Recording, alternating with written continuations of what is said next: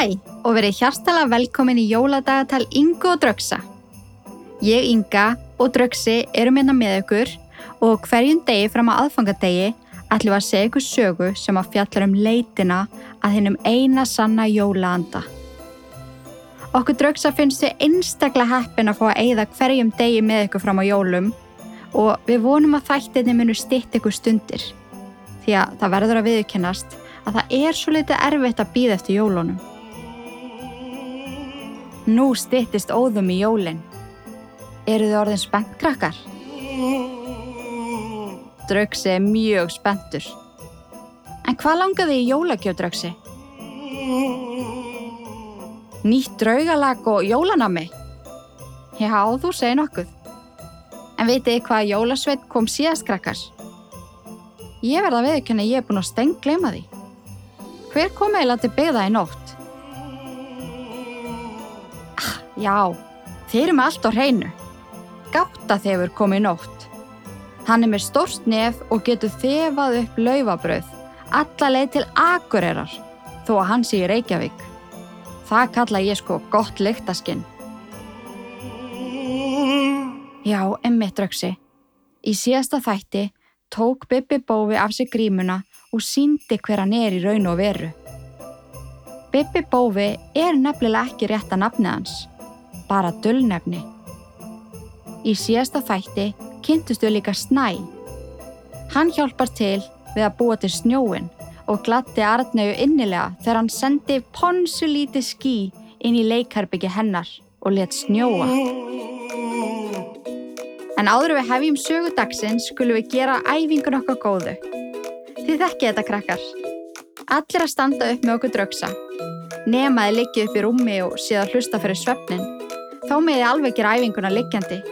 Það virka líka mjög vel. Við byrjum á að setja hægri höndin upp í loft og síðan þá vinstri og reynum að tegja okkur alveg upp í þakið. Tegja, tegja, tegja hvað er að fretta? Nei, það er í margir. Svo öndum við inn og aftur út. Og aftur inn. Finnum hvernig mæginn fyllist á lofti. Og aftur út. Svo notum við hægra hönd til að klýpa í hægra eirað og segjum saman. Hó, hó, hó. Ef að þið heyrðuð hí, hí, hí eða he, he, he þá þurfum við kannski aðeins að þrýfa eirun áður en þið byrjið að hlusta. Svona! Nú erum við sko tilbúin í þáttin.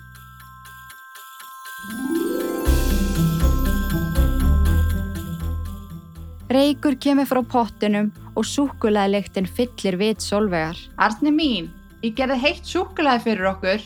Hún hellir í tvo jólabotla og setur rjóma úti til að kæla örlítið. Síðast en ekki síst setur hún sigupúða. Þá er heita súkulæðið fullkomið. Solveig lappar henni herbyggja artnæjar og leggur jólabollana á skrippborðið þar sem hún er að lesa. Erstu að lesa, Arni mín? Já, rosa góð bók þessi, svara vélmenna Artnæ og sínir Solveigu. En hún var að lesa bókina Hvernig á að byggja hús á 30 dögum. Hm, hvar eru jólabækurnar? Egu kannski að lesa uppáhaldsbókina þína, langalstur í bekknum, segir Solveig. Þessi bók er að hrífa mig, upp úr skónum, segir vélmenna Arnei og heldur áfram að lesa hvernig á að byggja hús á 30 dögum.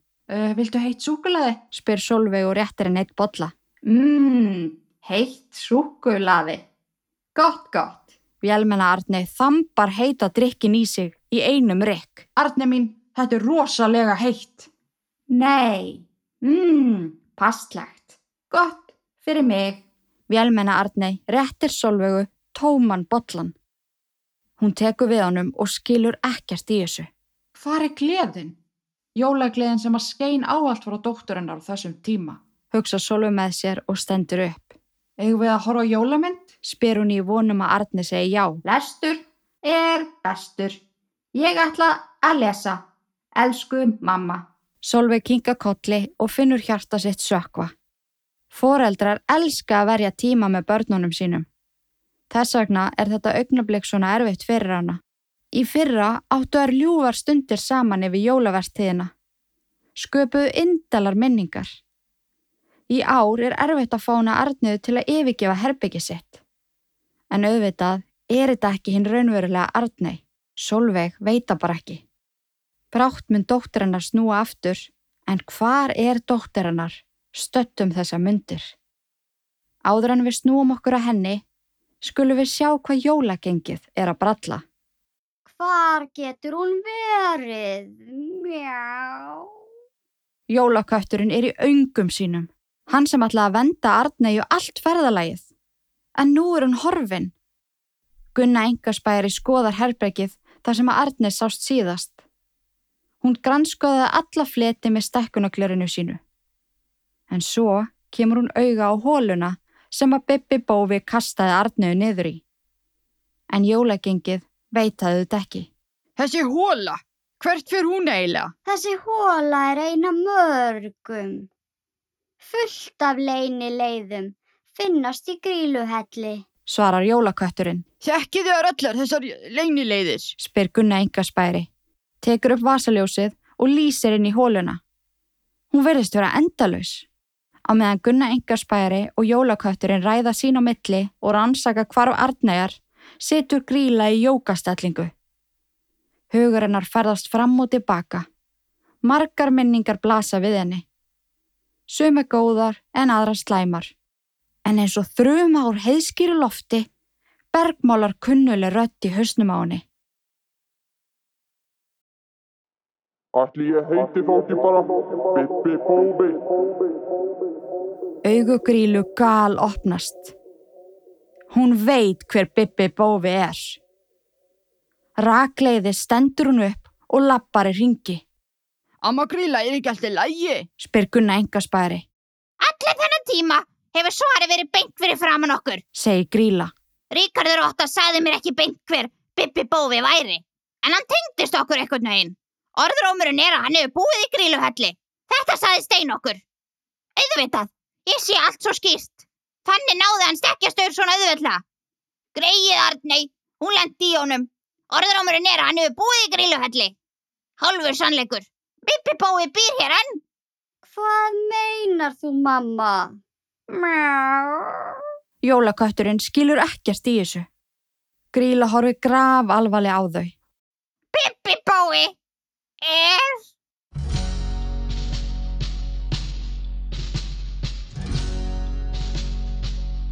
Ég heiti Lappalúði parampapam Ég stjórna jólunum parampapam Þau munu aldrei fram að lita niður á mig, niður á mig. Ég er konungurinn bam bam bam bam Bum bum bum bum. Bum bum bum bum. Arnei borðar hafragrautin sinn á meðan á síningunni stendur yfir. Leppalúði og Ríkardur Ótta á sandróttukórnum syngja saman. Sýningin byrjaði aftur á móti með 30 mínútna dansi. En Arnei, hún er enni í sjokki eftir gerðdægin.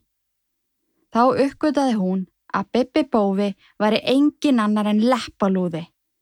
Pappi jólasveinana og eiginmaður grílu. Hann var á baku þetta allt saman, allan þannan tíma. Nú syngja þeir og dansa í hnetubróta búningum. Rotturnar væri hálf krútlegar í þessum búningum ef þær væri ekki að hjálpa leppalúða að ræna jólónum. Arni finnur fyrir blendnum tilfinningum.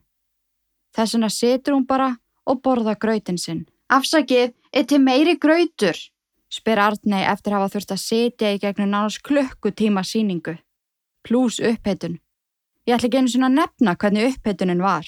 Væga sagt hræðileg er það eina sem ég segi um hana. Grautur, við ætlum að taka svona 20-20 löti viðbótar. Viltu grauti núna eða eftir? Arni er fljóta grípa fram í fyrir leppalúða. Núna, uh, núna, núna já takk. Endilega. Hún getur ekki ímynda sér að hlusta á eitt annað lag til viðbótar. Allt í lagi þó, Ríkarður, Róttukórin, þurfum að búa til meiri graut. Leppalúði lappar af stað og róttunar fylgja á eftir. Arni grípur þá tækifærið, tekur upp reypi og kastar í hóluna á vegnum sem að aðskilur hana og snæ. Snær, gríftu í reypið. Hvíslar Arnæ. Hún og Snær hafðu spjalla vel og lengi um nóttina. Planið er einfalt. Arni kemur sér yfir til hans og þau ætla að sleppa í gegnum gluggan hjá honum sem er smá laus en hann getur ekki opnað hann sjálfur. Af þeirri ástæðu þurfa þau að hjálpa stað, saman að styrki sína.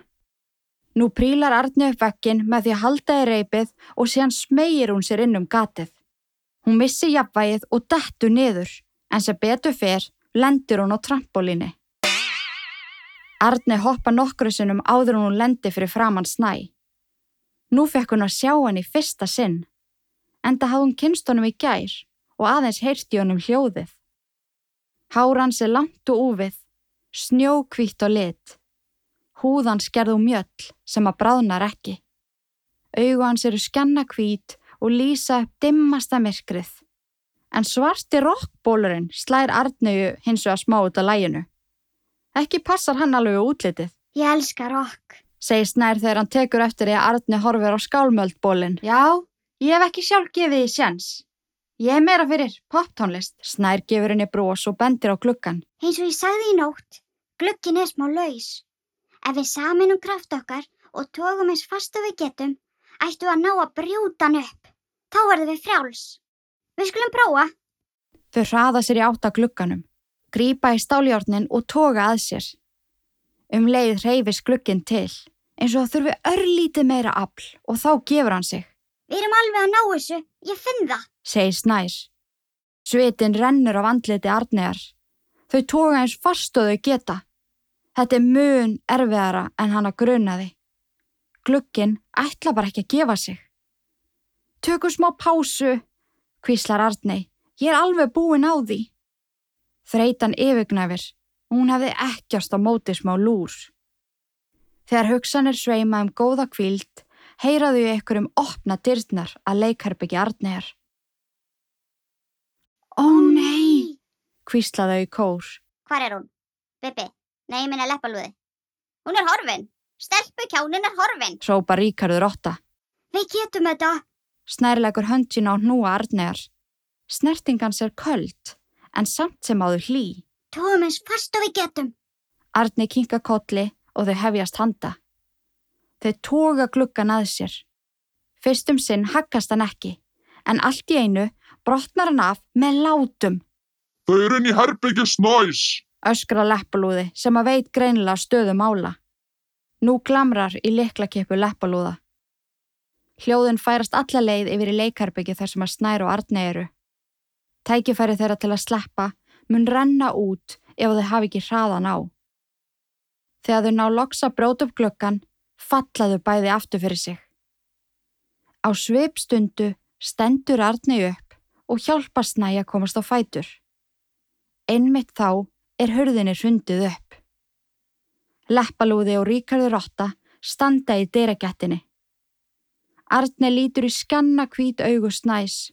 Þau munu lýsa upp myrkrið sem að liggur yfir fólki, hugsar hún með sér og gefur honum brós. Í sömu andrá ítir Arni snæ út um gluggan.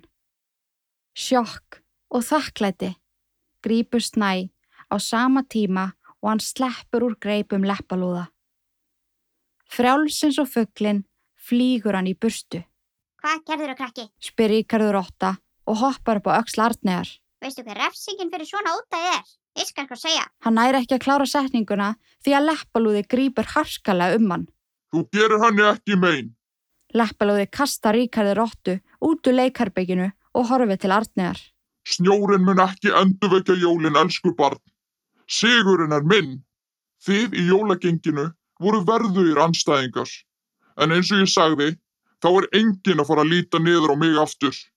Ég er konungur jólana. Í þessum töluðu orðum er þau komin aftur yfir í leikarbyggi Arnegar. Þar getur hún ekki sloppið, því að þar er engin gluggi til þess að brjóta. Tilhugsunin um að vera först inn í herbygginu gera hann ekki leiða. Sorg er langt frá huga hennar og hjarta núna. Gleði ríkir um Arnegu. því að hún náða að frelsa snæ og láta gott af sér leiða. Þó svo jólandin er enn í klófastum leppalúða, þá veit hún að snjórin mun gera gagn. Færa ykkur um jólagleði og svo tilhugsun iljar henni um hjartarætur.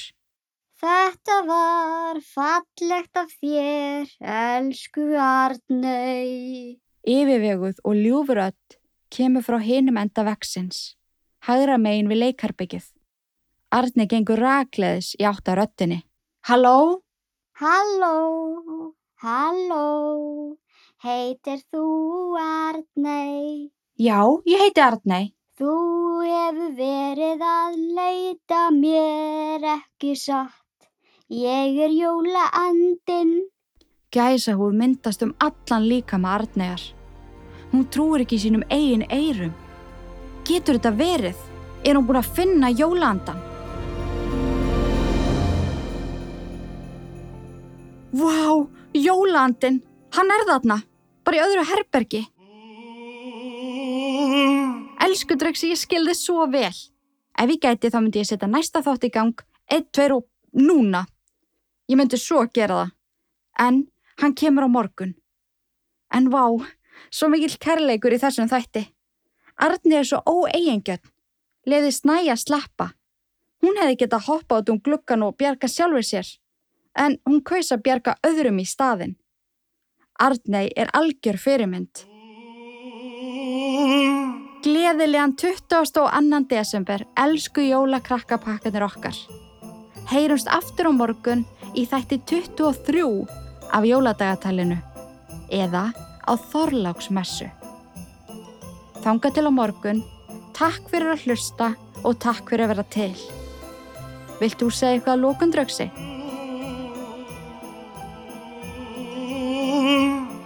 Þá segjum við það. Bæjós, bæjó!